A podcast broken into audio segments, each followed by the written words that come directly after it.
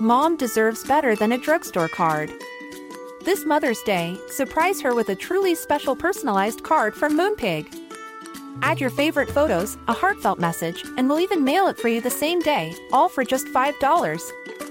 From mom to grandma, we have something to celebrate every mom in your life. Every mom deserves a Moonpig card. Get 50% off your first card at moonpig.com. Moonpig.com. Burrow is a furniture company known for timeless design and thoughtful construction and free shipping, and that extends to their outdoor collection. Their outdoor furniture is built to withstand the elements, featuring rust-proof stainless steel hardware, weather-ready teak, and quick-dry foam cushions. For Memorial Day, get 15% off your Burrow purchase at burrow.com slash ACAST and up to 25% off outdoor. That's up to 25% off outdoor furniture at burrow.com slash ACAST. A lot can happen in three years, like a chatbot may be your new best friend. But what won't change? Needing health insurance. United Healthcare Tri Term Medical Plans, underwritten by Golden Rule Insurance Company, offer flexible, budget friendly coverage that lasts nearly three years in some states. Learn more at uh1.com. Planning for your next trip? Elevate your travel style with Quince. Quince has all the jet setting essentials you'll want for your next getaway, like European linen, premium luggage options, buttery soft Italian leather bags, and so much more and is all priced at 50 to 80% less than similar brands. Plus, Quince only works with factories that use safe and ethical manufacturing practices. Pack your bags with high-quality essentials you'll be wearing for vacations to come with Quince. Go to quince.com/pack for free shipping and 365-day returns. Hey Dave. Yeah, Randy. Since we founded Bombas, we've always said our socks, underwear, and t-shirts are super soft. Any new ideas? Maybe sublimely soft. Or disgustingly cozy. Wait, what? I got it. Bombas. Absurdly comfortable essentials for yourself and for those facing homelessness. Because one purchased equals one donated. Wow, did we just write an ad? Yes. Bombas. Big comfort for everyone. Go to bombas.com slash ACAST and use code ACAST for 20% off your first purchase. Bare Minerals has been rooted in clean, natural minerals and good from earth ingredients for 25 years. This revolutionary way of thinking began with Bare Minerals' best selling original foundation. It's a clean formula and it's made with only five mineral ingredients. It includes non chemical mineral sunscreen. Find your new favorite foundation at bareminerals.com. First time customers will get 15% off when you use the promo code CHALLENGED. That's challenged with a D. Bare Minerals, full of what's good, free of what's fake.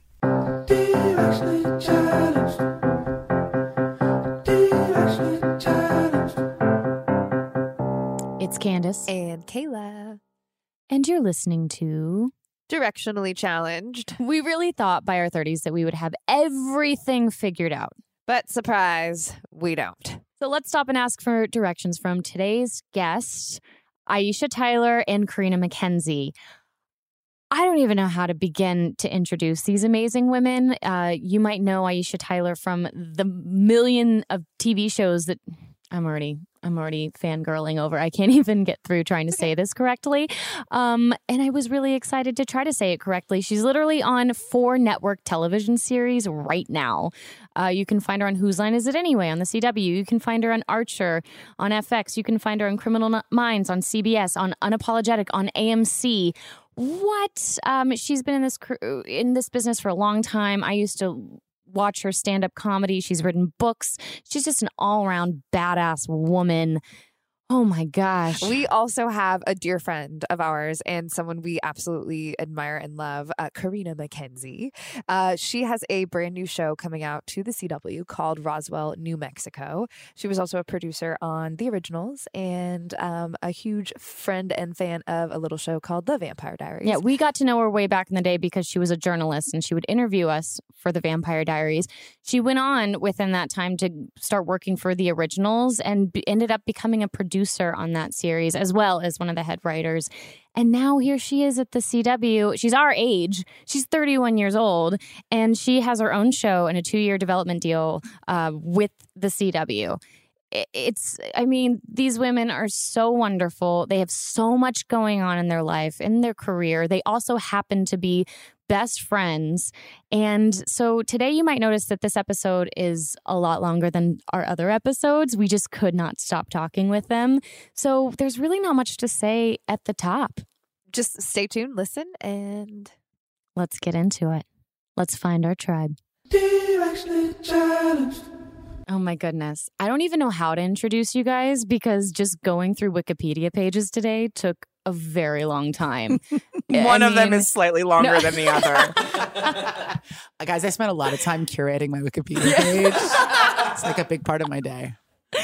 we have Aisha Tyler and our friends uh, Carina MacKenzie. Uh, oh my goodness. Okay, Aisha, just now you have three network television series going on. Four. Four network television series. Gosh. I'm a greedy bastard. No. really unkind. well, you have Archer, Unapologetic, you and Whose line is Whose it anyway? Line, and yes, and Criminal Criminal, Minds. Minds. Yeah, yeah. So you're just That's- bored all the that's un- time. yeah, it- that's, That's on. Tuesdays. That's Yeah. On Wednesdays. I mean, like I know, I know that that's unusual. It's not like I'm like, um, doesn't everybody have more shows? I'm all, when are they coming to my house to take me away? I mean, I know it's like an unusual situation, so it won't last forever. But it's been it's been interesting. knowing you, it's gonna last forever. So cool. and I think it has lasted Yeah. forever. I mean, you've been it looks like you've just been working nonstop forever. According to Wikipedia since 2001. Generally? Um, hmm. Well, I mean, no, like punctuated by long periods of like int- intense credit card debt. Like, Okay. uh, like I had. oof, very long story short, like I, I, I got I auditioned for Talk Soup, and it seemed like it went well, but then I just didn't hear anything, and I didn't hear anything, and I didn't hear anything, and I had another job offer, so I took it. It was for this dating show called The Fifth Wheel, I uh, which that. I just took because like I needed a job, and then like right after that, I got Talk Soup. So then I had two shows, and I was like, what? And then I was like, I really hate this other show I'm doing where like people just get get drunk and then someone gets on a bus and gives everybody crabs. So I quit it. And then I loved that show. Oh, though. thank I you. to- okay, I- good. Because people still love it, but I was I just so sad. it. The show made me so Yeah. sad. And then right, so I quit that show, and then right after that, Talk Soup got canceled. So I went from like two shows to no shows like really fast. Oh, wow. So, um, and I don't know that I thought like I'll have two shows forever, but I remember thinking I'd have a job longer than I did, and then I had like a, a I had like a couple of periods where I was like super broke. wow. Is that do you think that experience made you be willing to just To- be open to everything totally. at that oh, yeah, Yeah, do any- change the take, whole take any job. Absolutely, Yeah. I'll, I'll do anything. I'll work anywhere. Yeah, I mean, it just made me feel more like, um, for me anyway. And and I think uh, like for all of us, like as artists, like it's the part that's not fun is the part where you always feel like you have your hands out. Like yeah. you know, please, sir, may I have some more. Have Uh-huh. permission? Do have permission to be, you know, and if you don't get permission, it's not just a statement about like where the business is. It's like about you. Like you're not good enough to work. And I hated that feeling. So I just started doing stuff. Not a lot of it didn't pay, just so I would at least feel engaged in my life and not disconnected. Because the you know when you're not working as an artist, you feel like wildly disconnected from the world, Uh-huh. and it can really fuck with your self esteem. I do nothing unless there's so much money. I that's I'm glad. Get out Carina, of Carina has the better of the two was gonna philosophies, by the way. Even Carina, the queen of doing. I mean, we met way back in the day through Yeah. Zap2it. I was a journalist and I interviewed I Candace. about Karina's like I previous had a whole other life. Yeah. I had a whole other life, and all I did was interview the Vampire Diaries cast. Literally, I just like it was your for- favorite show, It was my favorite show, and I like they they were so nice to me, and they gave me so much access, and they sort of like. Eventually, they were like, "You want to come to dinner after the interviews?" And finally, I was just like, "Oh my god, they they're letting me on the bus at Comic Con." Well, we're also the it. Same love it. age. Like Mhm. we all, it was we were all so young and so excited. It's not like you came to visit the set and we were all like seasoned actors. You know, no, we're all like young and crazy, living in Atlanta, Georgia, and Yeah. on a hit TV series for the first time. We're Yeah. like, yeah, let's go to Noni's and get crazy. So as Mhm. as the casters experienced their first time, you were experiencing your first time. I literally my first time ever on a television set was at the Vampire Diaries. It was season two premiere, and I tell the story all the time. But like Michael Trevino sort of saw how terrified I was. I was terrified, and he was like, "Do you want to go for a walk?" And it was like middle of summer. It was a million degrees out, and we walked around the Lockwood Mansion, and he was like kind of showing me what it's like to be on set, and he was so nice to me. Now he works for me. Oh no, I but that's so delicious. Like that And story. now I'm his boss. And now you're his So boss. lesson to everyone: be nice. You never know where it will get you. But yo, seriously, be nice. Like, I mean, like, Mhm. you know what I mean? Like, I feel like also in this business more than any other business, but specifically in this business now, like, non niceness will catch you. And I don't even mean just in the context of me too. Like, it just used to be like terrible behavior was tolerated and Yeah. enabled and constantly covered up for. And now I just think everyone's like, it's just not enough time in the day to like deal with assholes. Yeah. there was a series. I I- there were a lot of our crew members from Vampire worked on a bunch of other series before that, and there was a series a couple of them had worked on where they would specifically tell someone that the call time was an hour and a half beforehand because they would just always be an hour and a half late. Mhm. And so the entire production would accommodate like a fake call sheet Oh my God. where you're just like, how does that, how does it get to that Yeah. point? How can it? but it to does. But it does. It's Enabling. so much enabling. Uh-huh. So I'm so grateful that it's finally like, no, can we exactly stop being assholes? Like, can we just respect other people's Right, time? And like, no one should be treated better than someone else if we're all here to just get the same product d- done and the same goal accomplished. It's part of what I love about TV is like we're collaborating. We are all contributing to the final product. Mm-hmm. Every single person from the top to the bottom. We all want the thing to be good. Yeah. And so if people are getting treated like their piece of the pie is more important than the other piece of the pie, no.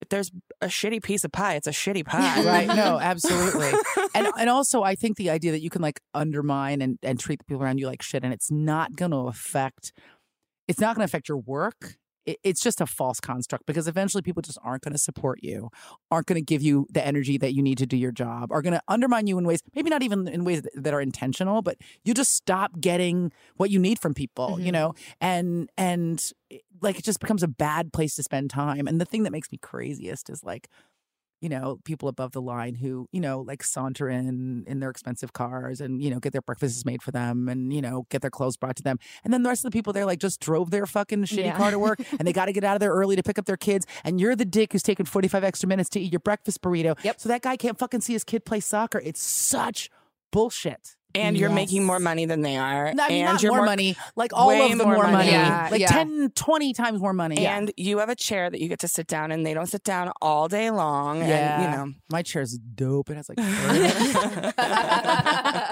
I can't even talk about the chairs. I literally there there I've seen a few fancy fancy chairs Fancy in my director chairs? time. You fancy have- director chairs in my time. And uh so my chair upgrade was I went to Bed Bath and Beyond and just got like this little like a, a clip that just goes on the side so I could put my soda in it. That's And I was like, this is it. And I would That's take it off, you know, Yeah. appropriate so it doesn't interfere with the prop department's cart. I love You know, but like that was my, you know, five dollar upgrade, and it it does the job. I'm my chair is say. never my chair. Like I some like they just take the backs off. So Yeah. like sometimes I'm like, here's the thing I left in the pocket the other day, and I'm like, sometimes here's a used condom. Yeah, like, yeah. it's- this is not a chair, guys. I don't understand how this got I here. feel What's like happening? I should I should explain to people listening. Yes, like, thank you. chairs are a big deal on set. Not everybody gets a chair. If you have a chair with your name on it, like it's a big deal. The first time I saw my name on a chair, I like called my mom crying um, because a lot of people don't get to literally like I'm not exaggerating. People don't get to sit down all day. The so first time I saw my name on a chair, they misspelled it.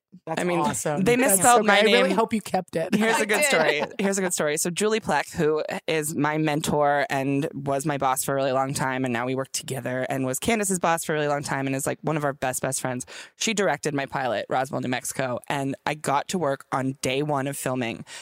And she just had this look on her face like something had gone horribly wrong. And I was like, what? And she was like, well, I sent your chair back away because they misspelled your name. This is my show. like, it's my show. Her name is on the cover of the script. it's Yeah. my It's show. Oh, my name is everywhere. And she was like, they spelled MacKenzie with an S instead of a Z. I sent it away. You don't have to see it. She's like, it's gone now. It- they'll they'll bring a new one back to you. But like, I really, you're gonna, you guys are gonna laugh. I was like really bummed about this. Yeah. I was like, man, I thought I was important, and the can't Guys, I've spell my arrived. name right. I've arrived, chairs, and yet chairs matter. But do you think it's like the universe saying, like, be humble, Carina? Yeah, Sit the- down. Oh wait, you can't sit down. apparently, apparently the universe, The universe is being like, straight Kendrick Lamar. Bitch, It's like, stand there and wait. Be humble. And then I Sit was on so some shit mad that's at- not yours. I was so mad at myself for how bummed I was that I was like in a blank chair for like a few get it. hours. I get it. Like you, like you feel like you've arrived and it's your show, and it's not. It's. I mean, it's it's about ego the way that like everything is about ego in the world. is like your feelings and shit, but it is your show, and like it's a pretty. If it makes basic you feel better, on day one of Vampire Diaries, my first day filming ever, I was told I wasn't allowed to sit in the front seat because it wasn't my show and I needed to sit in the back towards the back of the That van. is Okay, White that Rosa to? Parks. Who said? who, I hope who you didn't I move. have to murder dead? It was Who am I It killing? was uh, it was a, a Teamster in Canada. I won't even. I have like so respect. I love Teamsters. Oh I have so much respect for the Teamsters. But yeah, it was what a very protective, outrageous. passionate That's amazing. But- gentleman. But, like, there's another. There's like a hundred ways to say it, and that was it was not it. so I just didn't know what to do. I was like, "Oh, Like- d- did someone get car sick today?" And he's like, "No, this just isn't your show." And I was just like, Well, like, who- okay, uh, is someone okay. is someone coming? Is someone Yeah, going to sit in this, or are we just going to leave Is there a ghost that occupies this? Sit? Like, come on, bro. But I think it's good. I think it's nice to have those moments. I think it, it is what keeps you humble throughout your career. And it's exactly what you just said, Carina. It's like you started off, you know, nervous on a set for the first time, and then now you're a boss. Like Yeah. you have your own show. You started off as I'm still nervous an set. assistant writer. No, I still feel like, am I standing in? Is the camera? am I on? Am I gonna get ner- am think I in an you're- eye you get line? more nervous when I mean, you know There's know, more like- on your shoulders. Yeah, I mean, yeah, yeah. I mean, I think you know, without like turning it into you know putting too fine a point on it, I think like I directed a tel- episode of television for the first time this year, and I feel really comfortable on sets. I love being on set. Like I love being on other people's sets. Like I come to other people's sets and I act like it's my set, and I I like spoil spot. She I accidentally- spoil plot points. Can I without really please- thinking about it. She took a photo of the mon- we were on set for the um, big Arrow Flash everything crossover last season, and she took a photo of the monitor and posted it, and it was like every superhero together on screen for the first Someone time was ever. in a wedding dress. I don't know. And I don't know what people put it on her- yet. I mean, she put it on her Instagram story, and I was like, "Oh, sorry, it's Aisha Tyler's first time on a TV set. I do this." I just was like, I, when I, I I had some chips, I fucking kicked it in the video village. It was like it's my show. When I go to We set, I were feel. It's my drinking. Yeah. I feel very comfortable on set. But when you walk on set and you are the person who has to answer all of the questions, and you have to have an answer for everything, which I think is a false construct. So if people are listening and they're like, "Oh, I'm I'm anxious about moving forward in my life because I'm afraid I'm not going to have all the answers," no one really actually has all the answers.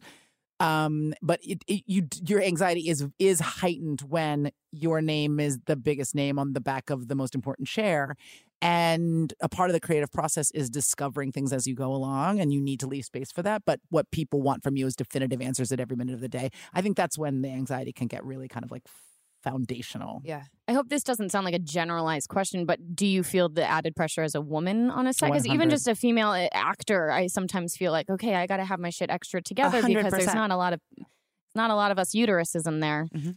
Um, Um, I I do, and I'm surrounded by a lot of men.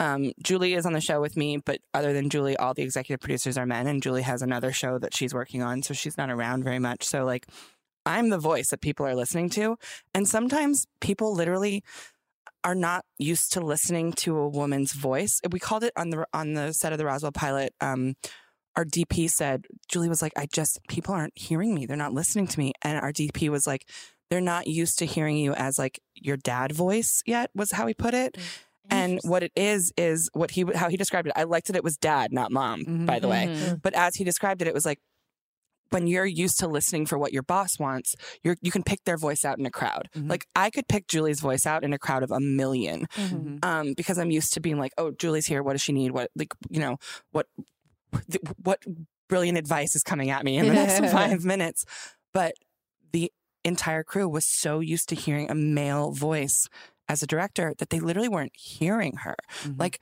her their ears weren't trained for it and that's how i feel sometimes where i'm like hold on hold on hold on i know i sound and talk like a 17 year old girl but i'm your boss so shut up and let me finish my sentence Yeah. because i have the answer i have the, the instruction and i just need you to listen to it so like right even just getting people to listen to me and to hear me is like hurdle number one as a Uh, woman and wow. then you got to convince them that you're right yeah. there Um, was a there was a study that was just in the New York Times. I think it was the New York Times or the Washington Post this week about the way that women talk now versus the way that we spoke 50 years ago, and that the the the movement of women into the workplace has actually changed the timbre of our voices.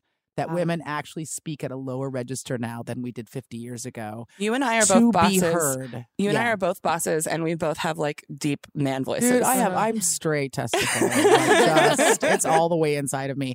And I mean, part of that's who I am, but part of it is you know, eh, we are socialized, I think, and I don't I'm not blaming anybody. I think this is cultural. We're socialized to be like, guys, guys, could you just if you could, it would be great. I'm sorry, I don't want to be a dick. Like, Phrasing I was- everything I as was- a question. I was on a call today. I was on a business call today and I was like, I don't want to be a dick. But this is my project. And they were like, You're not being a dick. This is Uh-huh, your project. uh-huh. We're so used to being like, I don't want to be an asshole. I'm just trying to be. And so, and that's like woven into the fabric of every single cultural touch point that affects us as women from the time we're babies. It's something we have to like radically undo every day. Um, but it's also woven into the way that men are socialized. And so, you know, like for me, when people weren't listening to me, um, like I went through a lot of different stuff. Like, how do I talk to this person to get them to hear me? Um, if I start yelling at them, I look like I'm not disciplined and I don't have control or of the over the set or over my feelings. And I just started pulling people aside and being like, this isn't fucking working for me, man. Which is not really a, f- a feminine way of dealing with things, um, but it was very effective. And I Mhm. think when I was like, I, I, I can see you not fucking listening to me, and this cannot continue. Mhm. But you know, for the three hours I had to work my way up to that conversation at home, I was like, practicing it in the mirror. yeah, Like, just, just urinating on myself. You know what I mean? Yeah. That's how I talk to my two and a half year old when I'm really frustrated and I know that she's not listening to me. I go, we need to go have a private conversation. Well, by the way, that will serve you very well in every work environment. That is the way to get it every done. like adult male and your three and a half year old daughter. exactly. That How is did it. you two meet? How did we meet Carina Adly MacKenzie? Um, I think. Well, the first time we met was uh, so my roommate and one of my best friends, Emily Bett Rickards, who's on Arrow, met Aisha. Aisha hosted a panel, I hosted an Arrow, pan- a Arrow combined panel. Arrow uh, Flash panel for Paley Fest. And Emily like fell madly in love with Aisha. And then Emily would come home to LA and be like, okay, I'm going to have brunch with Aisha and then I'll see you after that. And I was just like, why do I never get invited to brunch with Aisha? I literally like it really like I, I was like, well, am I just not cool enough for brunch with Aisha? But I think Emily was making sure she was cool enough for brunch with Aisha before she like brought in the family. Oh, ridiculous But the real time that we first hung out was we all went to the Golden Globes after parties a few years ago.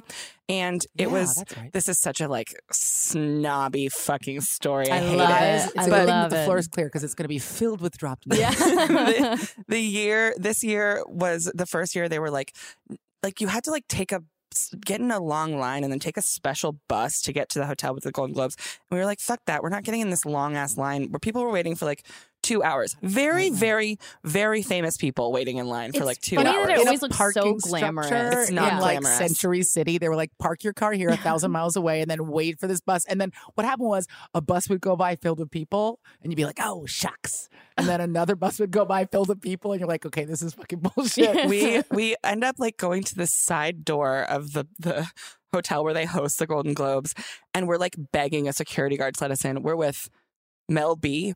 Scary Spice. Oh, Who else? It was like It it was was, like the most. All of a sudden, there were like Kardashians there. Like Mhm. we were just like, just let us in, and like, We're like, we have tickets. We're on I mean, the- that would be intimidating. Yeah. it he, was. he almost would have to. It was. It was. It but he, didn't. He wasn't. We, he wasn't. He Oh, he like, did it it didn't Right. work.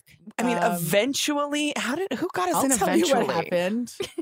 uh, Mel B's allegedly wife abusing crazy husband started screaming at a cop. Uh, allegedly, and then allegedly was like really verbally abusive, and then allegedly got us into the party. And I was like, "Well, he was good for one thing."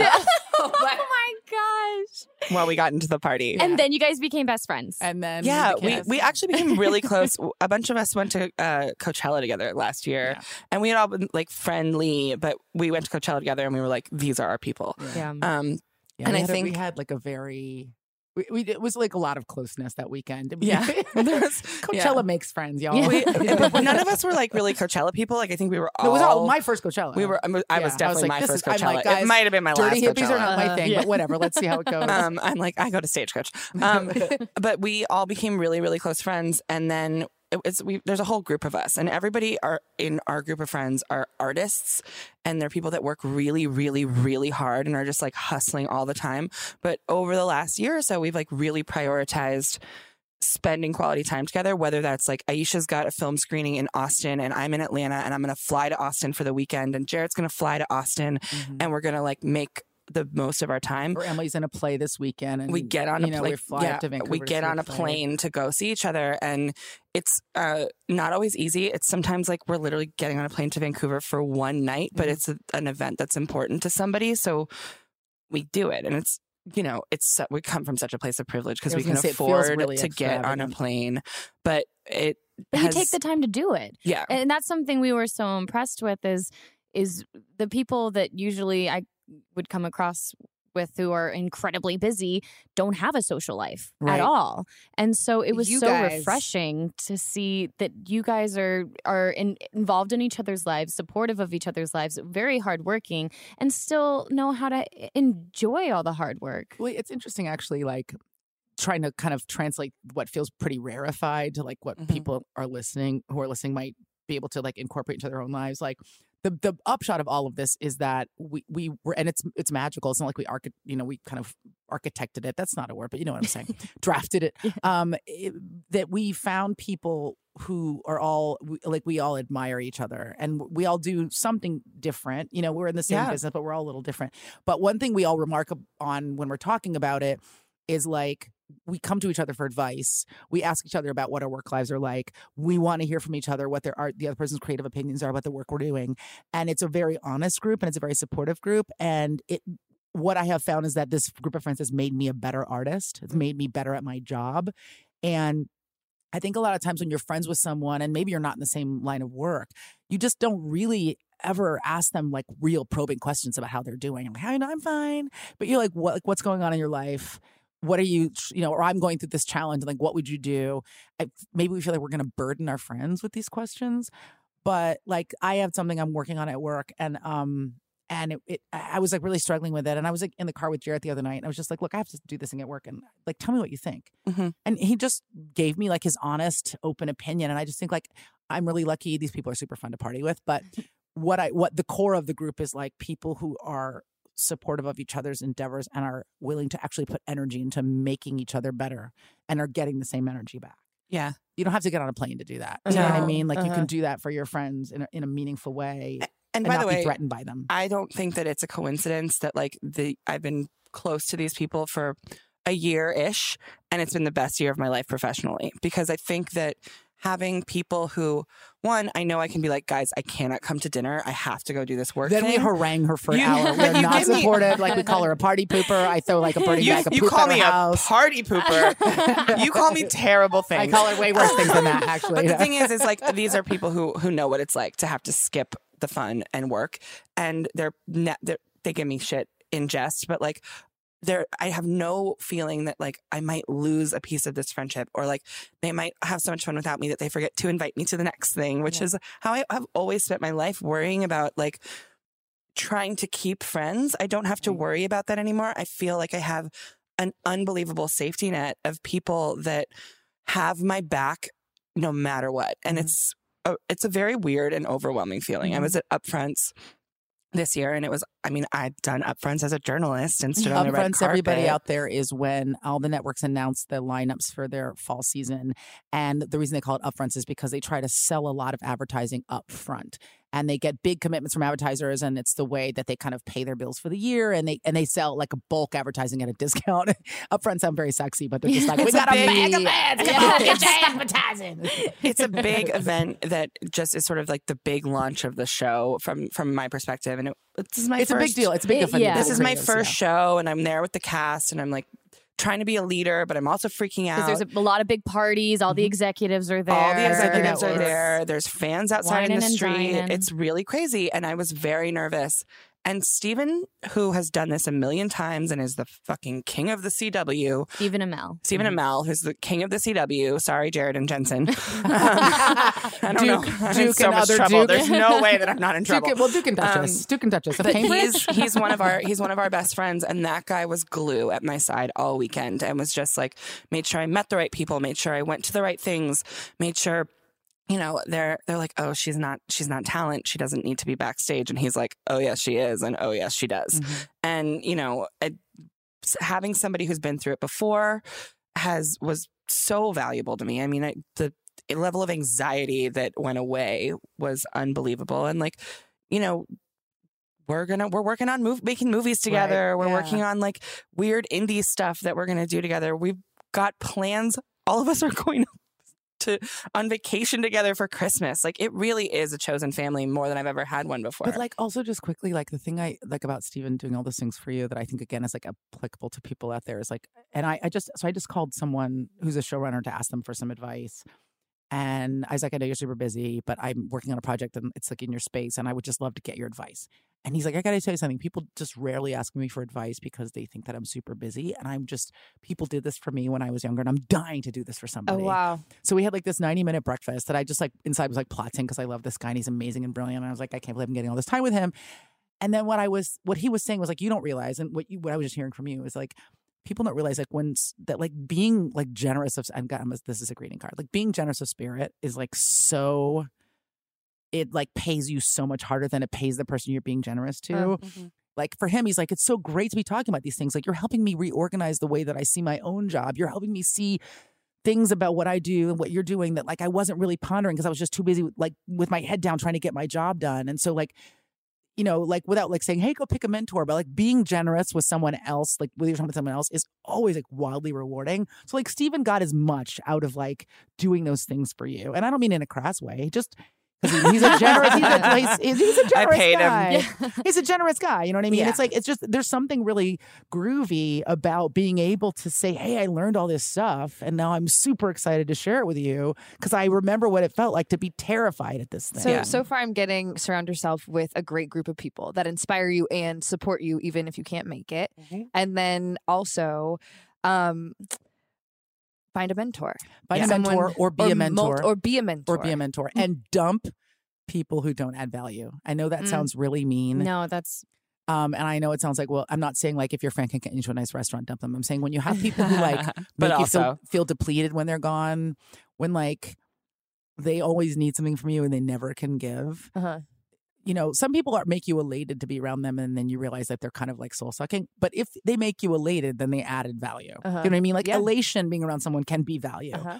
My But- issue is that I just hide in. Like it, it- at the upfronts, my goal is not to, which it should be. I should be out there saying hello and and putting myself out there and being open to opportunity. And instead, I'm like, I just want to sit in the corner. I don't. I'm very nervous to look anyone in the eye. I'm gonna say something wrong. I'm gonna forget that person's name.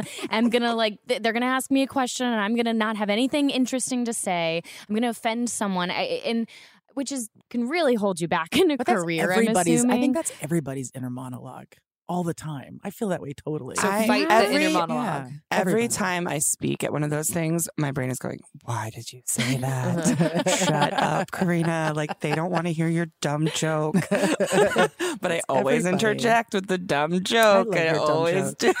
They're super dumb. you Um, kind of have to put on that like Wonder Woman like persona of like I got this, you know, right? Like this this battle armor into it, or no? Am I just or maybe, way overthinking maybe you can't it? get like you can't get return without output. You just can't. You know what I mean? You just can't. said. There's like no risk, no reward. So like, you know, I've been in that. I've been in that CW room. I mean, that specific room. You know, where it's like everybody's super hot and fancy, and you're like, oh, my outfit's not as cool as that. Yeah. It's outfit. like my You know high what I mean? school was nightmare. Yeah, and it happens like every year. And like, is this the year that this doesn't make me feel like shit?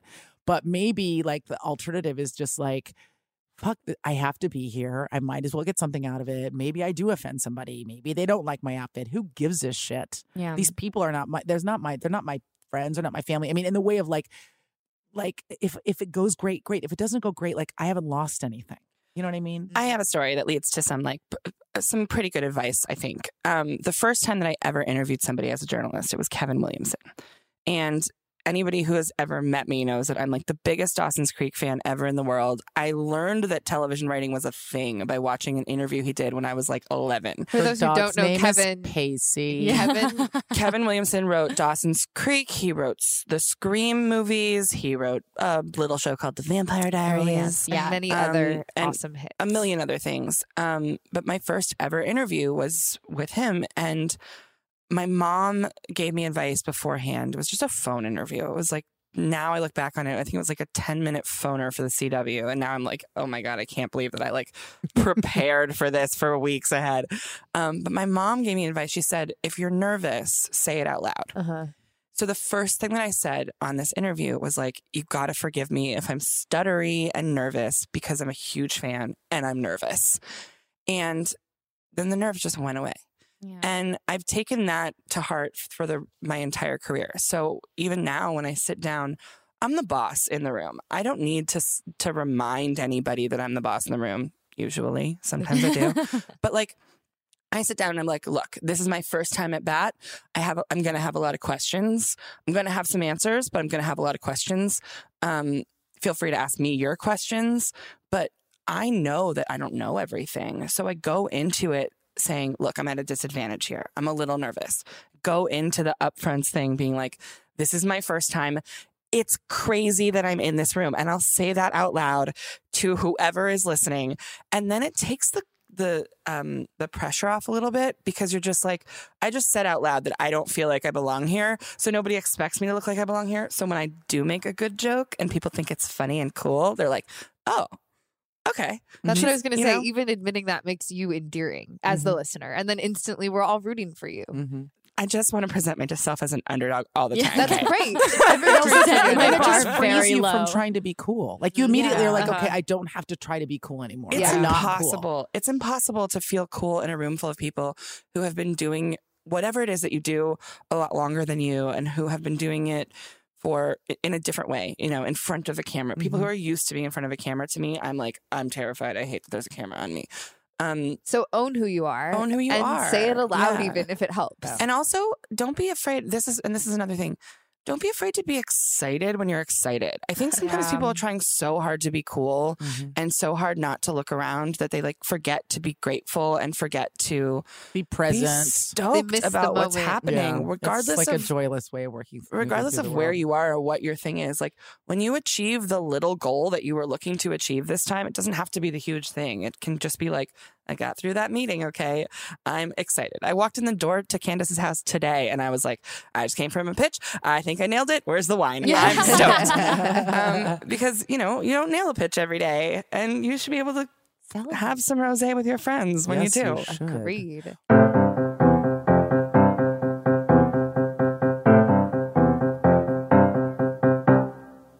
The right hire can make a huge impact on your business. We wouldn't be as successful as we are right now without the producers that we hired to help us with this podcast. But finding the right people can be hard. Instead of just posting on a job board, which most people don't check, post your job to a place where people go every day to make connections, grow in their career, and discover job opportunities. LinkedIn. Most LinkedIn members haven't recently visited the top job boards, but 9 out of 10 of them are open to new opportunities. 70% of the US workforce is on LinkedIn, so it is the best way to get your job opportunity in front of people who are qualified for your role and ready for something new.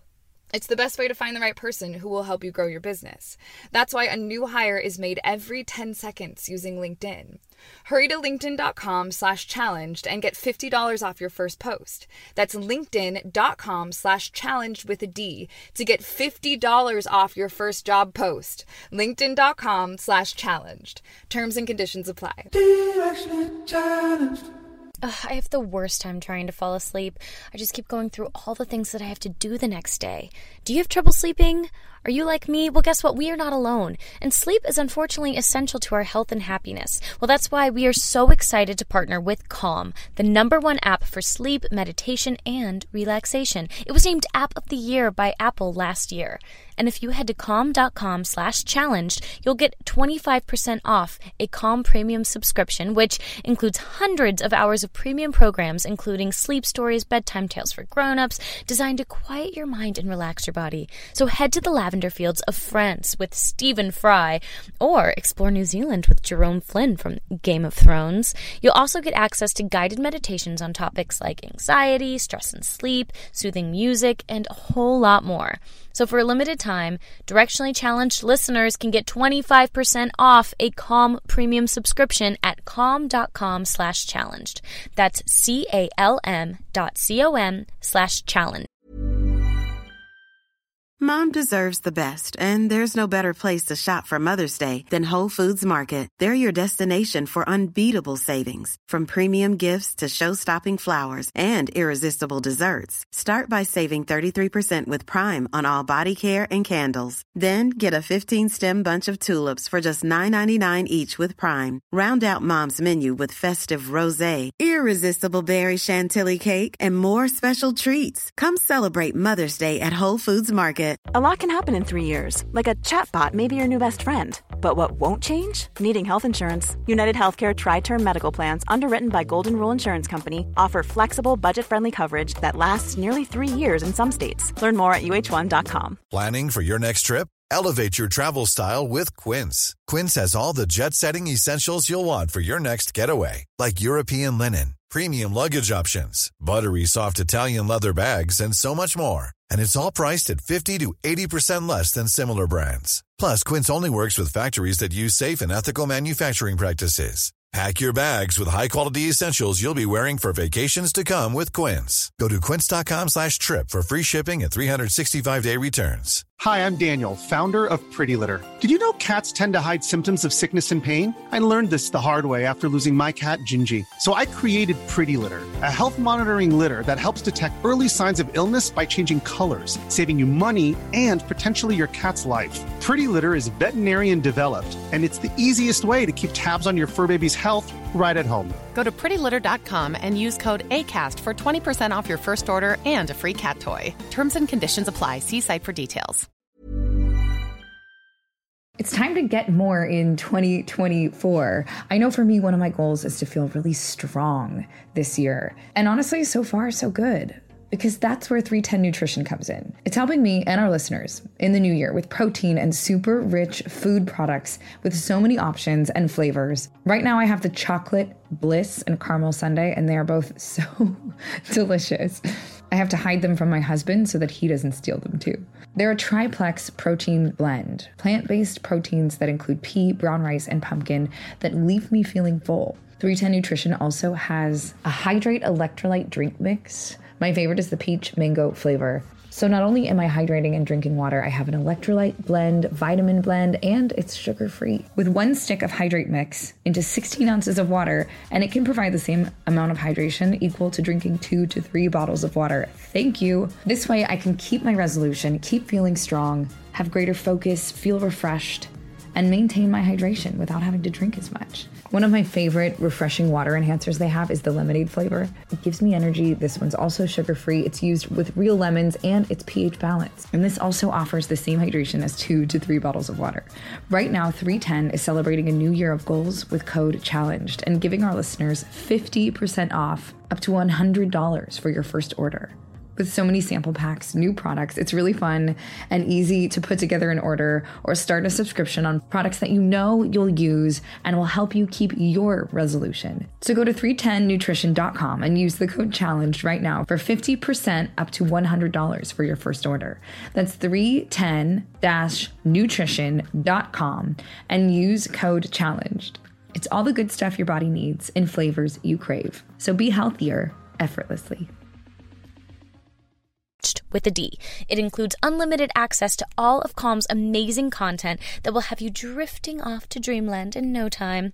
So get started today at calm.com slash challenged. Then get to sleep.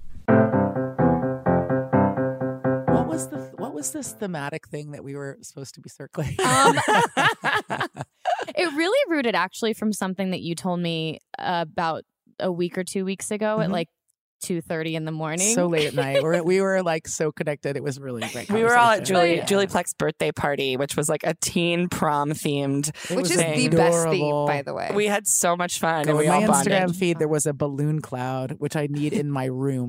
like I need it in my bedroom now. It was so great. There are Polaroid photos of Kayla and her husband making out under the bleachers that yeah. are my literal um, favorite thing ever. To Colton, because yeah. he was the one. Colton will take a picture of you on your on the toilet. Like you have to always be looking for he, Colton. He took it so seriously and was such a creative director and was like, no, no, no, get under the bleachers and I'm going to shoot it like this. And we were like, okay. And then he shows it to us. I'm like, that's one of my favorite photos I've ever taken. Oh, it was so it's cute. the best. It was so, so much fun. We were sitting by the pool.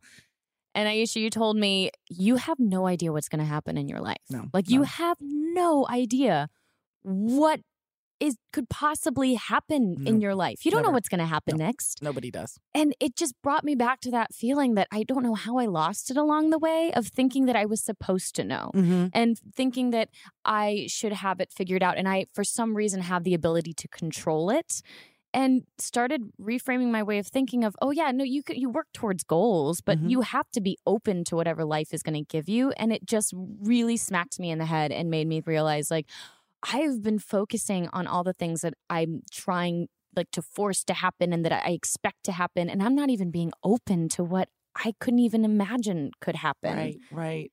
Um, I'm so I'm so glad that that that affected you because I feel like I oh, I do feel like when I was in my 20s I had that same idea. I was like, you know, you have to have a plan, you execute the plan, and then this happens, and then you know, especially in this business where you know it's like it's a Sisyphean gig, right? Like you roll the rock up the hill, and then something happens, and you are slide right back to where you were before, and that Uh-huh. can just happen over and over again your whole career. Versus any other business where you kind of just, you know, you execute and you get promoted and da da da. da um, that w- when I let that go, um, it was very freeing because uh, paired with that thing of like, oh, I need to figure this out, is this anxiety that there's something wrong with you that you haven't figured it out. Uh out. huh. Um, and that can really be crippling. So then I just was like, I have no idea what's going to happen. And that should be interesting to me. It should be really interesting that I don't know what's going to happen. And again, I can work towards goals, but I have, but I, I mean, I have to be open to the fact that I might need to pivot and that the pivot might be more interesting Yeah. than the plan. And speaking of, I feel like you have pivoted so many times in your life, or is it just that you've always worn so many hats? No, I mean where I am now is not at all where I set out to be, and um, like I used to talk a lot on my own podcast about like the idea of like moving the goalposts. Like you need to continuously be moving the goalposts and like reassessing your values, and sometimes you're moving them forward, and sometimes you're moving them in a different direction.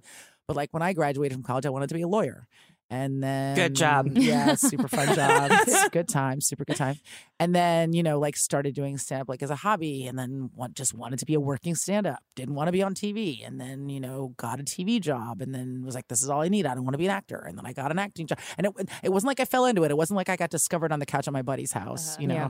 Um, but it, it was like every time something interesting happened and I pursued it, sometimes it didn't. Lots of times it didn't go my way, and then when it did.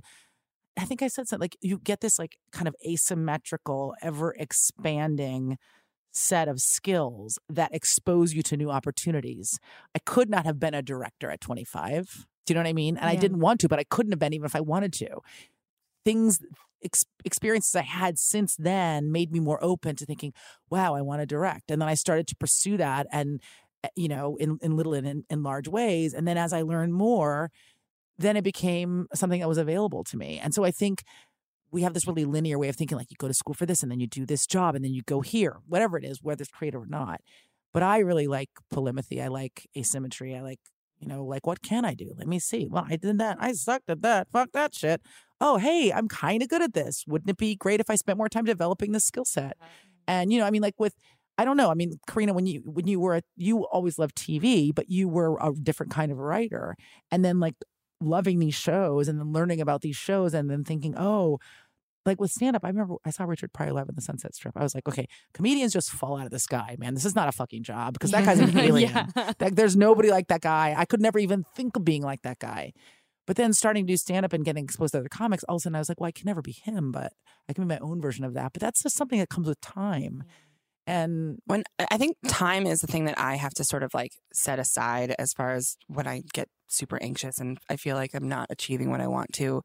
The thing is, is like I think I set moving the goalpost and being like, okay, that's the next thing I want, but not putting a timer on Mhm. it is what I'm kind of working on. I mean, I moved to LA 10 years ago.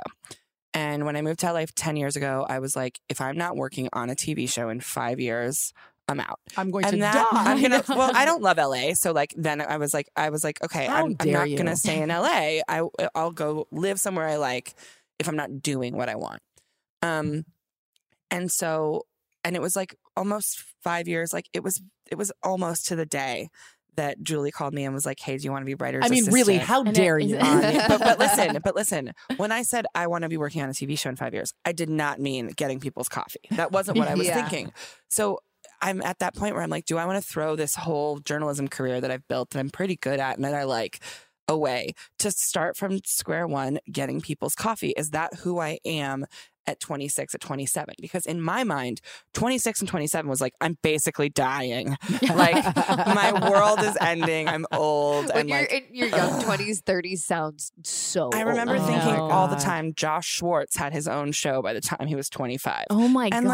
like the OC lasted like five minutes. It was great for like two seasons. It was like like he didn't he wasn't fantastic at it right out of the gate. Now Right. he's fantastic at Mm-hmm. it. But like it's not like you uh, you know, I I I set these timers for myself. My mom was visiting literally last night and I'm driving in the car with my mom crying and I'm like I feel like I just wasted a year and a half of my life on this guy and it's not and she was like Carina, you're 31. like you have and I'm not I'm not like in a rush to have babies or anything. So so it was just like, oh yeah, I did waste a little time, but I'm not out of time. Also, by the way, without mentioning who this boy is, um, there were broad swaths of time where you were just getting laid and having a great time. So you weren't wasting anything. I'm sorry. You were just drinking whiskey and Yeah. boning. I think that's a pretty good year and a half. Okay. Let's Perspective. moving forward. Anyway, what I'm saying is what I'm saying is you look at I look at chunks of time and think about things that I thought I was going to have achieved by then. Like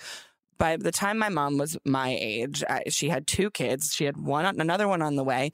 She was married. She was living in a house in Connecticut. Like, and I look at that, and then I'm like, I feel like she was so far ahead of me, but none of those things are things I That want. want. Exactly. So it's like a very hard, you know, thing to take a look at and be like, oh, like I've achieved a lot of things that my mom didn't achieve by the time she was 31.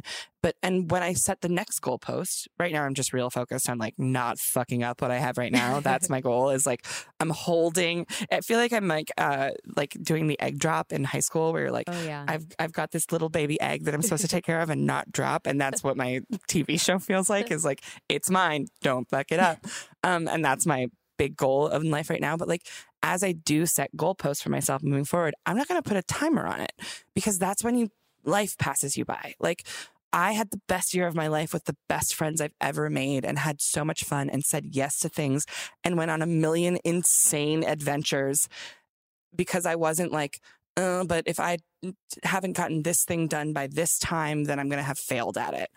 You know, like it, to having not achieved something big time you're 30, like we're not those done yet, dude. Anyway, It's I'm- also like that comparison trap. You can't Yeah. sit there and compare your life to your mom's or to a friend's or to Compare anyone's because despair. I mean, you Yeah. can compare it to your ex boyfriend's new girlfriend.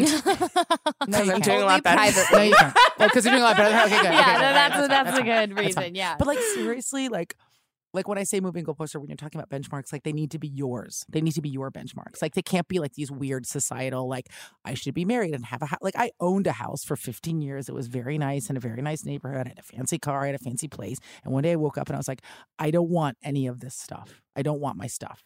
And I got rid of all my stuff. I own like 15% of what I owned five years ago. And I'm so much happier now. And a lot of people be like, oh my God, you're so old. Why don't you have a bunch of stuff? Where's all your stuff? Uh. like, I live in a one bedroom apartment. And people are like, when are you going to move to a real house? I'm like, I had a real house. It wasn't I interesting to have a me. real house so I can sleep there. You can sleep on my couch anytime you want. I'm going to sleep in your bed. I got Just TV dinners for days, yo. um, but like the idea that like I like you feel anxious because you don't have the stuff that society is telling you you should have, like you have to destroy that. It Yeah. just it's like meaningless. It, it, I hate the idea that I feel like I get so caught up in other people being like, oh my gosh, I'm just so busy. I'm so busy. I can't even sleep. I'm so busy. I'm so busy. I'm like, oh, oh I guess I should be so busy. Like, No. actually, I don't want to be that busy. And I've said no yeah, to things. like and I've- reject that Yeah. total bullshit standard. I spent my time on hiatus traveling, I'm like so instead of like coming to LA. And that, and some people can be like, "Oh wow, that was you know missed opportunities," but to me, it just filled my soul and made me feel more interesting. Dude, I'm and- salivating when I hear you talk would- about that. I would love to spend a hiatus just traveling. I'm so jealous. I want to go back to school. Like I talk Yeah. about that all the time. Like when can I take a semester? Um, Mm-hmm. because my old boss, Mike Narducci, who's this really, really great guy. Um, I always call him Coach Taylor. He uh, he had this thing where he would be like, go home this weekend and like ref and like refuel. Basically, like you your input influences your output. And I forget that sometimes. Like sometimes you need to take a weekend and read a bunch of books or Mhm. like, you know, learn about something you've never learned about and enrich yourself. Remind yourself of how good it feels to learn and to absorb and to take things in.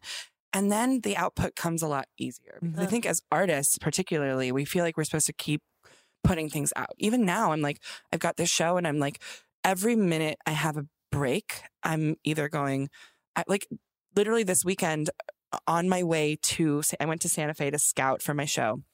And at the beginning of the flight, this is a two hour flight. It's not a long flight. The beginning of the flight, they announced there's no Wi Fi. So the work that I had planned to do on the plane, I couldn't do. I had a book in my bag and I literally was like having an anxiety attack because I was like, I don't have two hours to just sit here and read. I was should have been doing this work. No, take your two hours and mm, like relax and read the book. And I got so frustrated with myself later because I was like, why didn't I just like instead I literally like angsted for two hours about the work that I should have been doing. And then I'm never going to finish that book. Like, that book's going to sit there forever. And you have to stop and absorb. And that's not just like reading and watching things and learning. It's like spending time with family, sitting at a cafe somewhere new and watching people. And I think that we forget about that because we feel like this. We feel like we're in a race all the time. Well, I- it I does like feel like a race. Yeah, and it's hard not to compare to others and be like, okay, they're doing this, and they're probably they only need, need eight hours of sleep, so I should wake up earlier and only need six hours of sleep. Mhm. Then, ugh, it's a whole thing. And the thing about so busy, so busy, it's it's it's specific to this business, but it's not unique to this business. Do you know what I'm saying? Like in the entertainment business, that's like a mantra. Oh my god, I'm so busy, I'm so slammed. Um, but ev- people get that everywhere. I mean, people hear that all over. You know, and, and I think it's a city thing too. I think it's Yeah, like a it is like a it's like a an, I'm in New York, I'm in LA, I'm supposed to be running from one thing to the next thing all of the Yeah. time and like It's not a European thing, that's for sure. No, yeah. I was just in Europe and I was like, just so, and I always love it there. I'm like, can I just sit here and like wear out this bottle of wine and like wear out this one bowl of French fries that I've been eating for four hours? You know, it's just we don't do a good job here. But uh, Carina, you said the best thing, which is input affects output. You Yeah. cannot be, you cannot, especially as an actor, you cannot play human beings if you are not a human being. Uh, You've got to have experiences. anybody who's ever met me like laughs when I say this, but I'm an, a total introvert in that I I love people, I love being around people, I'm super social. I refuel when I'm alone. Mm-hmm. So like we went to the Kentucky Derby this year and at the end we afterward we got home and all of our friends were like, "Let's go to this bar, just like one last drink before the weekend's over. The sun's still up." And I was like, "Everyone get away from me." Yeah, we really I worked on like, you too. We were I- like, they were like, I was like. I was like, this car is taking me home. I don't care where it drops you off along the way, but this car is taking me home. This because was a this was a I'd real spent- point of contention. I'm so happy to it's hear the you say that. breaking up the band. It's the closest we've ever. But but my friends, we we love each other, and my friends are extroverted. My friends like gr- gain their their fire from being in a big group, and I love being in that group. But I refuel alone in and my you know room. that's a medical. That's not like she's not talking about herself like it's her idea. Like Yeah. introverts uh, fill their Yeah. batteries being alone. Extroverts fill their batteries being uh, with other people. And I'm an extrovert and I'm like a clinical extrovert. So I love being alone. I actually really, really like being alone. I can be alone for days at a time. I don't mind silence. I love to read. However, I will get slowly depressed over time. And then what makes me better is being around other people. Uh-huh. I'm the opposite way. Yeah. It's important to People know. depress me. I think it's important to know yourself enough to know how to refuel. Mhm. Yeah. And also to understand that maybe your way of refueling is not, again, this societal standard way of Uh-huh. refueling. But thank goodness that you guys have each other and know each other well enough that Mhm. you guys that can was be the closest we ever got together. to a fight. Though. That was we'd almost got a fight. I was like, Aisha, get out of I the needed car. you so Get badly. out I- of the car. It was really painful for me to lose one of us, and I really was having a hard time. I was like, our synchronized swimming routine is not going to work. If there's an odd number of us here, this is not okay for me. It's funny too because like our our group we're just like deeply codependent. Like w- the FOMO is real. Like, but and it's not like I'm afraid of missing out because I'm afraid you're going to forget about me or like love me less. It's just like I know you're having a great time. Don't have fun without me. You guys are not allowed to have any fun without Yeah, me. it's really terrible. Um, but I, I, I will say like, like I, I don't want it to sound like we're gloating. Like I feel super fortunate. Um, and one of the things that we do that I feel is like really lovely, and again, I'm missing like a greeting card. Is like everybody does a lot of like, this is really gross. It is Everyone- gross. I it's know what you're really going to say. It's really everyone does like a lot of like I like we're telling people each other we love each other like all the time. Sometimes like multiple times in one encounter. Like we'll be together and on a night, like everyone will just go around me like, I just need you to know how much I love you, how much fucking how much I admire you. Like, And this really is like love you. It's not adults. This None of us like are a fucking. You know what I mean? In that relationship, just friends. And, Yeah. this, and this isn't like, uh, I mean, sometimes it is, but it's not like drunk, like, I love you so much in a bathroom. You know what I mean? Like, It's like crazy wake grip your up- face and like deep eye contact. I love you. It's like weird, makes you uncomfortable. I and love like, you. Yeah. I wake up to like long text messages from people that are like, my life has been changed because of you people. And then I send one that's also like, guys, I feel like my entire, like, I really, I genuinely feel like I achieved what I achieved this year. And this was a really big year for me work wise. It was Mm-hmm. hard. It was, there were a lot of tears. There was a lot of stress. Um, but I, I climbed the ladder so hard. And I genuinely think it's because I had a safety net behind me that like made me feel like I could do anything. Like I could take any risk. I could walk into this. I mean, I I walked into a meeting about Roswell and I that was like it was it was a teen supernatural drama that was on in 1999. The CW was like, we want to remake Roswell. Carina, come in and pitch us your idea. And I walk in with a show about 30 year old cowboys in the tr- under the Trump administration with a lead that's the daughter of an illegal immigrant and. I'm like, oh, and also aliens. and it was a huge risk. I was rolling the dice big time. And I felt like, well, you know what? At- And this was on a Friday. The next day, we, I, I was going to Palm, Sp- or that night actually, I was driving to Palm Springs for our friend Cass's birthday, and I was, I literally thought to myself, this is going to go terribly, but I'm going to have an awesome weekend with my friends, Uh-huh. so it's Yeah. going to be fine. And I went in there and I pitched the craziest version of this show ever, and they bought it at the table.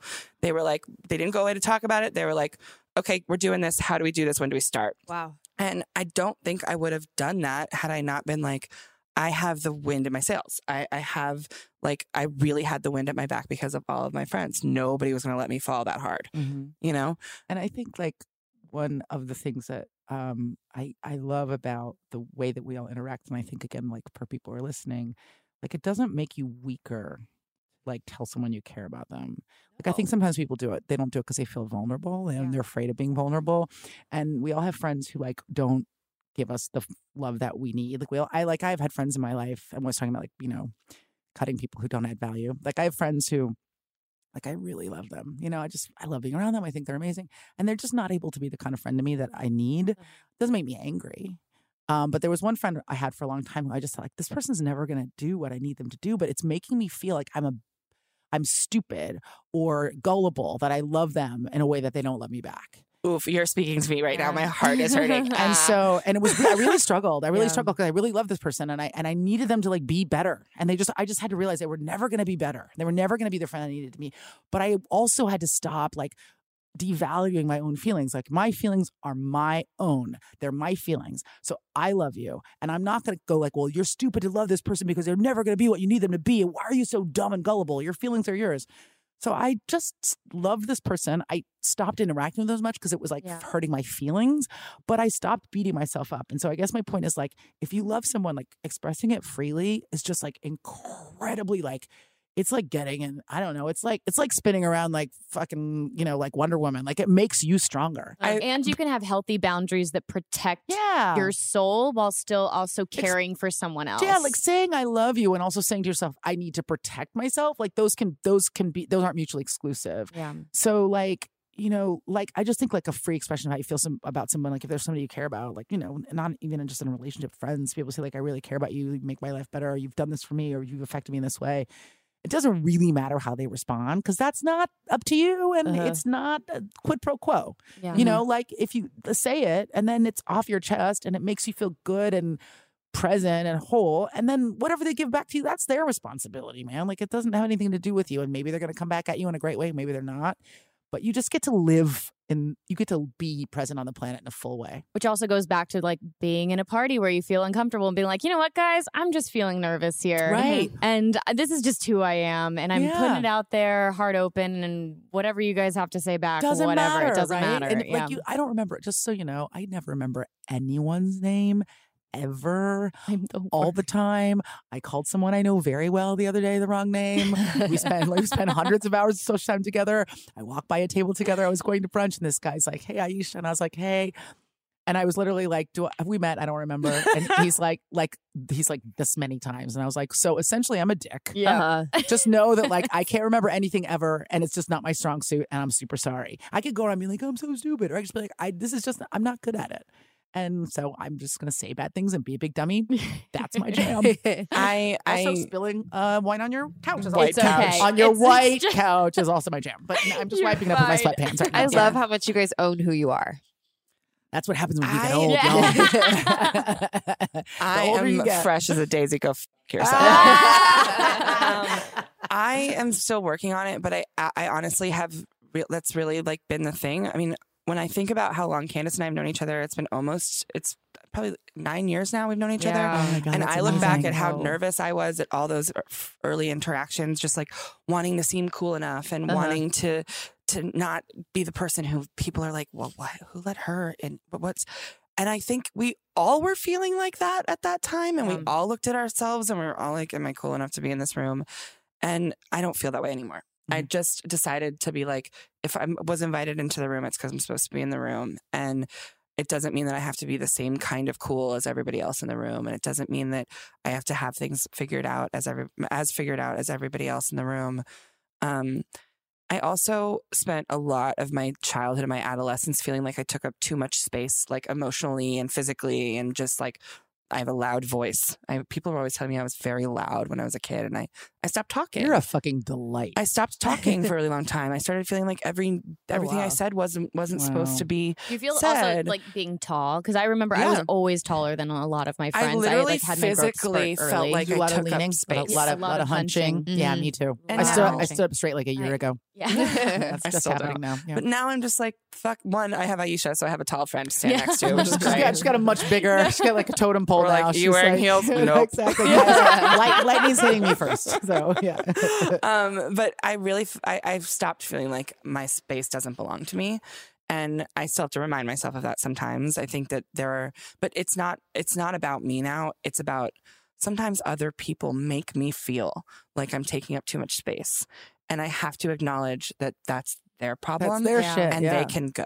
Mm, they Do can, you and have- they can absolutely. They can Do you have advice for our listeners who are also going through that of something that you've done that helps when you're in those situations? I don't really know. I, it was just such a long process. Like, and I think that not expecting yourself to feel great about everything all of the time, owning your nervousness, own, not being afraid to be asking the question. Like, I never pretend I know something that I don't know. Mhm. I I make a point in you know all these meetings. I'm sitting around with like six year old dudes who have been doing this stuff forever, and I'm like, I'm there's going to be stuff that I don't know. I'll ask, but when I am sure, I'm sure. I don't pretend that I I know my, the answer if I don't. But what, so when I when I give you an answer, that's my answer. Mhm. Um, and I think finding people who really love you, and I'm talking about friends, but I'm also talking about mentors. Like Julie Plec turned me into the person that I am today. She found me as this like scared kid who I, I mean, I can't even, I can't even recognize that girl when I think about my first dinner with her. Um, and how nervous I was and how I was just like talking and talking and talking and couldn't believe that she'd invited me to, we went to like Katsuya in, in Hollywood and Kevin Williamson stopped by, just stopped by. And I was I was like blown away. And I'm sitting at this dinner being like, shit, I can't even split the bill because I will overdraft my bank account. Like that's that was like where I was in life. And at the end of the dinner, she said to me, you know, you should be a storyteller. And I was a journalist, you know, and I, I was writing like little interviews with people like Candace and, you know, and I was loving it. I had such I was so happy. And but they, I wasn't telling my story. I was telling somebody else's story. And she just said, You should be a storyteller. And that was moment one. That was the first time when I was like, Oh, there's a space that I'm supposed to occupy. And finding that was what it what what changed it. And I really look back on that girl and I do not recognize her. And I but it wasn't like in a day I learned how.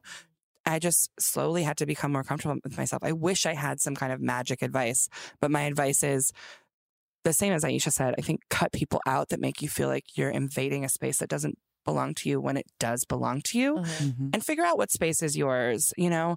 And that doesn't mean um you have to have achieved all of your things. Like I figured out that I wanted to tell stories long before I got my hands on a you know, or got my a seat in a writer's room. Mhm. Um, but as an artist and as a creator, you can make art and create art however Yeah, you don't need you- your soul feel right. And so I was like, okay, I'm a writer and I'm going to be a writer. And and then start writing. start Start yeah. writing. Like don't don't wait for permission from other people to be an artist. You know what I mean? Like I think that's something that you know we do culturally. I think women especially do it. Like, well, you know, I haven't. I done because just Yeah. if you want to be a writer, just start writing. If you want to be a mm-hmm. painter, just start painting. I mean, like you can make art, and you'll find that actually ninety percent of it will be satisfying to you without anybody ever seeing it. Like you have to be invested in you. And the other piece of advice that I give all the time, and I wrote a whole book about it, was like don't be afraid to fail. Like I know that sounds like another greeting card saying, but I feel like the number of people have come up to me and they're like, I want to be a comic, but I'm afraid I'm going to fail, or be a writer, I'm afraid I'm going to fail. I'm like, well, you are. You're going to fail mm-hmm. because everybody fails. Mm-hmm. Everybody fails, and they fail repeatedly. And in fact, you cannot get any better without failure. Nobody does something great and thinks like I've got to improve. You know, like fucking follow that bitch's shots. You know what I mean? Like failure is what makes you grow. It makes you creatively tough, makes you resilient. And also fear of failure is why people never start. So you have to start and stipulate to the fact that it's probably not going to go your way. And then it's not going to go your way. And then it's not going to go your way. And then it is going to go your way. And success is not the absence of failure, it's persistence, constant persistence through failure. And that failure is really what shows you what your strengths are. And the more times you kind of fall down, the more you realize that falling down's not going to kill you. Because you know, the first time you think like, "What if I embarrass myself? What if everybody knows? Am I going to die?" And then you don't die. And the world keeps and you- turning. yeah, and you keep getting up in the morning, and they're like, "Oh, that wasn't that bad," and I don't really give a shit what that guy thought anyway. Yeah. You yeah, know? I think, and and I say this like this is a, a weird story to say out loud, but um, I'm saying it because I think that like people can look at our Instagrams and think that we're like living this awesome life all of the time, and that everything's great all of the time, and that I had pink eye. I have- for, uh, I just got over pink eye. And That's that how I it's have, awesome. like- I've had pink eye for In ten days. France? Just cleared up. No. I went on a trip to France. I got immediately got pink eye. Who wants to have sex with me? Come on, get at this. Yeah, I mean, Oh my crazy. God. eye swollen, can't see pink eye. So Oh yeah, my God. living that living that I dream. was last Yeah. night. I was telling my mom a story about a friend that I was got into a, a fight with recently, and Was I it me because I wanted you to come drink? probably. and I I said, and I this came out of my mouth before I really heard it, and then I was like, Jesus Christ! I said he made me feel ugly, and I was like, fuck. I can't believe that I would let somebody else make me Yeah. feel that way because I didn't say I was ugly. I said he made me feel ugly, and that's on him. Mhm. You know what I mean? And I think that like that's the thing that I've learned over the course of of a very very long struggle with like feeling good about myself and feeling good in my skin and feeling good with the sound of my voice and the way that I talk is like I'm not ugly. He made me feel ugly because he feels ugly. Mhm. Yeah. And like, Mhm. and I really, I, I was proud of myself for just for phrasing it that way. But it would have, ta it took me a long time. As a kid, I definitely would have been like, "But I'm ugly." Mhm. Um, and it was, yeah, I, I, I thought about it like it, it was so good to have my mom here, you guys. Like these like long conversations with my mom. We went to a Rod Stewart and Cyndi Lauper concert, and I'm literally like So sitting and Bob. I'm literally talking to her about all this stuff, like while like old people are dancing around us, like having She's like, my much song is on. I don't know why you brought me here if you don't want to actually watch the concert. Forever Young is playing. and My mom's like, okay, okay. But like I I had you have to sort of do that thing that's like, what's on them and what's on me. Also, why am I giving this other person any real estate? So Yeah, much and- any real and- estate. Yeah. And because you're sort of like you have to have to realize what's coming from outside your people. Mhm. Like this isn't my people. Like Mhm. because my people don't make me feel ugly. my people would never. My make people feel send this me way. long text messages about how much they miss my face. Mhm. Like- I love all these wonderful stories about how you guys support each other emotionally, creatively. Uh, I mean, I thought we were just going to be talking about, and then you set these goals, and then these are the things you work to do it. And I love that it turned into a big love fest of that really is what feeds the soul and can ultimately drive creativity, regardless of what industry you're in. Mhm. Um, just feeling like a com- complete person. Mm-hmm. And we know it's rare and we know we're lucky. I mean, we have like a, a bunch of people online who like think our friendship is oh, fake Oh, and for, so for publicity. I kind of love it because there's these people who are like, they're a fake group of friends. they just want publicity. This girl online was like, "You're not real friends because you didn't tweet about so and so's something something." And we're like, "You know why? Because we're talking to that bitch in her face in Yeah. real life." yeah. You know, what I mean, we had a real Yeah. conversation about it that wasn't on display for you, TR70 double egg Twitter. but I love that Come people like look at our friendship and they're like, it's so great. It can't be real. It's like our friend Cass, her, she was like, guys, I got the best compliment today. Somebody said that I looked photoshopped in a picture. And I was like, if they think it's fake, it's awesome. that is hilarious. I, I mean, I, just to put a point on it, like I really think that, like you know, you're talking about like no matter what field you're in, like I feel like people may be like, "Well, I don't have friends like this," or you probably do. You probably mm-hmm. do have friends like this. You probably have one friend like this at least, and maybe you're not, um, you're not like at peak friendship. So like, just dig into that friendship. Tell that Yeah. person that you love that you love them. It takes time. Take Kayla and I have known each other for yeah, like ten years now. Yeah. and and it, we've lived in across the country from each other for a majority of that. But yeah, it's getting on the phone when you need that support. It's Getting on the flight. Asking for what you need. Yeah. yeah, Yeah. Yeah, Mm-hmm. asking what other people need. I think you know wh- when um, Anthony Bourdain died a couple of weeks ago.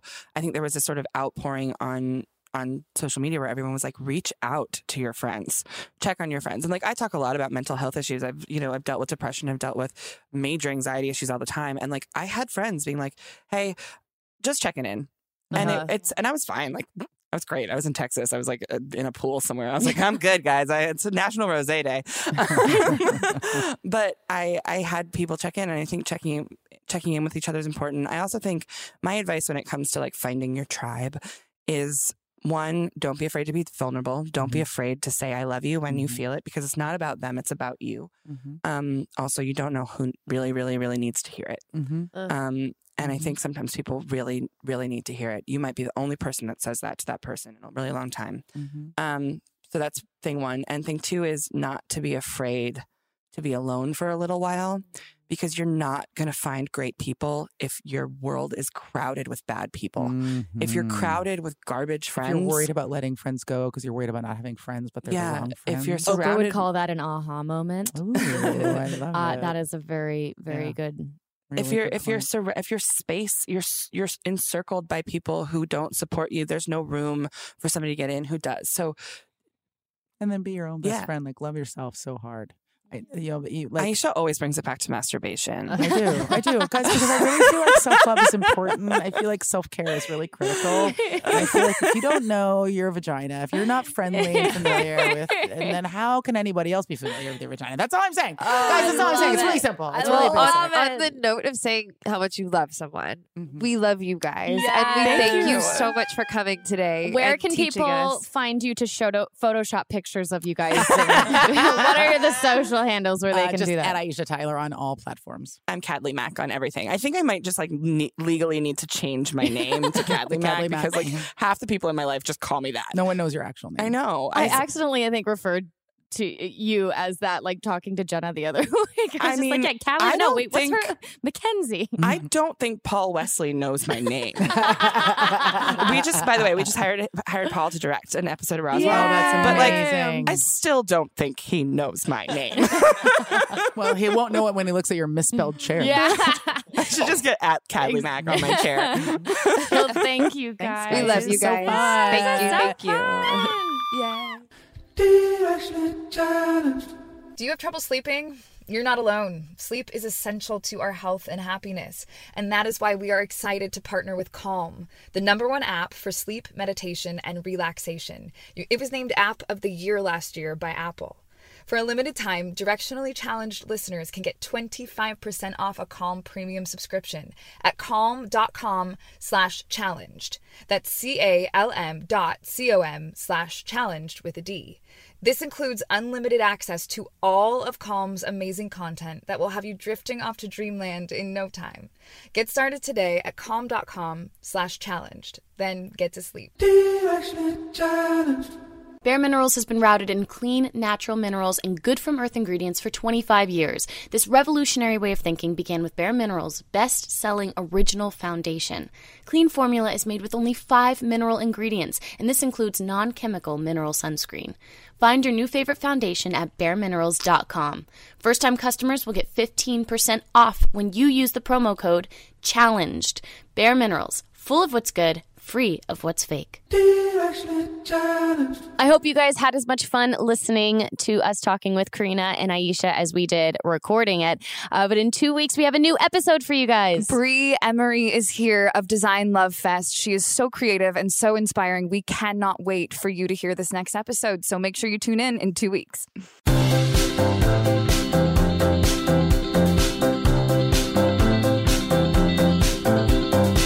Directionally Challenged is a production of Pineapple Productions. Producer and director Jack Ferry. Producer and editor Melissa DeMont. Post production sound by Chris Henry. Production assistance by Julie Carley. Logo design by Natalia Vasquez. And music by Joe King.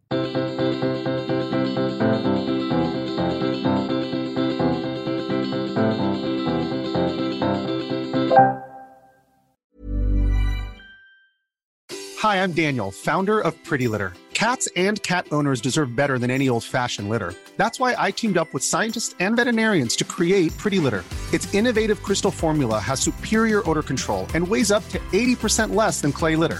Pretty Litter even monitors health by changing colors to help detect early signs of potential illness. It's the world's smartest kitty litter. Go to prettylitter.com and use code ACAST for 20% off your first order and a free cat toy. Terms and conditions apply. See site for details. Mom deserves better than a drugstore card. This Mother's Day, surprise her with a truly special personalized card from Moonpig. Add your favorite photos, a heartfelt message, and we'll even mail it for you the same day, all for just $5. From mom to grandma, we have something to celebrate every mom in your life. Every mom deserves a Moonpig card. Get 50% off your first card at moonpig.com. Moonpig.com. Mom deserves the best, and there's no better place to shop for Mother's Day than Whole Foods Market. They're your destination for unbeatable savings, from premium gifts to show-stopping flowers and irresistible desserts. Start by saving 33% with Prime on all body care and candles. Then get a 15-stem bunch of tulips for just $9.99 each with Prime. Round out Mom's menu with festive rosé, irresistible berry chantilly cake, and more special treats. Come celebrate Mother's Day at Whole Foods Market